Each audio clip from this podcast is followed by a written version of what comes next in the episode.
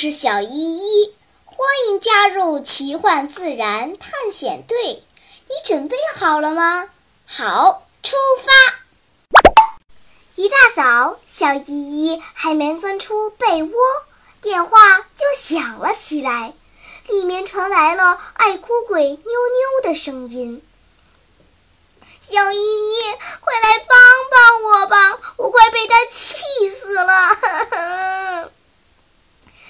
别急，我马上赶过来。小依依迅速从被窝里跳了出来，简单洗了把脸，叼着面包跑出家门。一进妞妞家，就发现已经来了好几个伙伴，有的在安慰妞妞，有的站在阳台上发愣。到底怎么了？啊！小依依喘着气问。是牵牛花，嗯，牵牛花快把我气死了，嗯，牛牛委屈的眼泪直掉。上个月我在阳台上种了几个牵牛花，爸爸专门给我搭了新型的花架子，我就盼着花秧能早点爬上去，早点开花。这样我就能拥有芭比公主一样的牵牛花凉棚了。可是，可是这任性的牵牛花就是跟我对着干。我每天早晨把它的藤缠在架子上，放学后就看到藤掉下来了。我以为自己缠得不结实，就缠紧点，结果还是掉下来。这不。花样子都长得老长了，还是没有爬上架子，真是气死我了！啊哈哈，这牵牛花可真够任性的。多多摇了摇头，无奈地说：“也许它喜欢自由生长，不喜欢你爸爸给它做的花架子。”不是这样的。小依依清了清嗓子，开始上课啦。牵牛花、金银藤等植物有一套非凡的本领，这就是能够依附支架向上攀爬，去争取更多的阳光和雨露。但是它们的缠绕方向是有规律的，牵牛花是向左旋转的。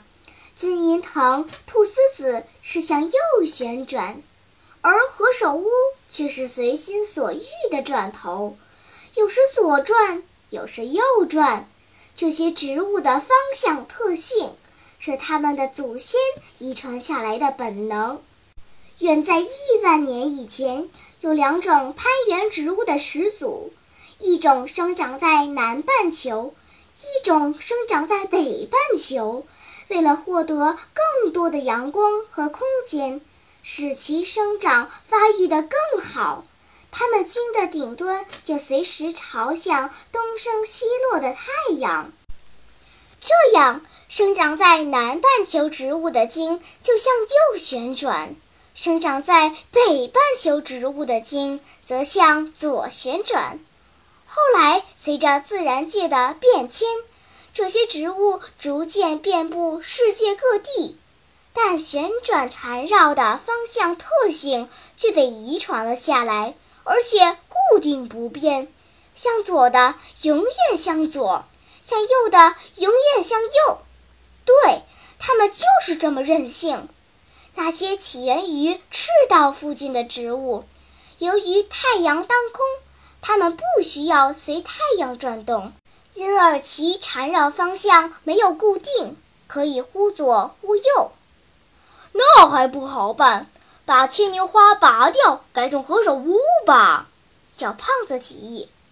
我爸爸说何首乌是药材，能治少白头呢。何首乌凉棚估计也挺好看的。不，就不，我就要牵牛花凉棚，我才不想要难看的何首乌藤。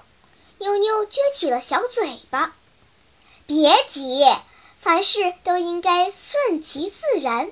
假如你把左旋植物以右旋方式缠到支架上，它当然不乐意啦，肯定会想办法脱落，按照自己的模式生长。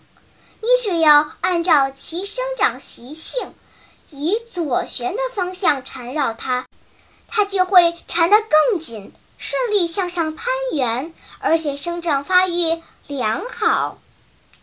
嗯，好吧，我试试。妞妞点了点头。反方向缠绕它，看它听不听话。哼！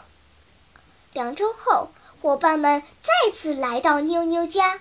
只见阳台上已经爬满了牵牛花藤，上面开满了紫色、粉色和白色的牵牛花。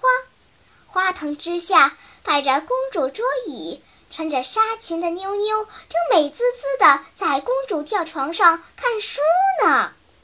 小朋友，下次你遇到问题，不要像妞妞一样大哭大叫，要学会想办法。用科学的方法来解决问题哦。好嘞，让我们一起欣赏几张牵牛花的图片吧。在喜马拉雅 APP 上，滑动屏幕能看好几张哦。好啦，今天的探险就到这里吧，我们该回去啦。大自然里有很多神奇的事情等着我们去发现呢。假如你也想加入我们的探险队伍，那就赶快关注小依依讲故事吧。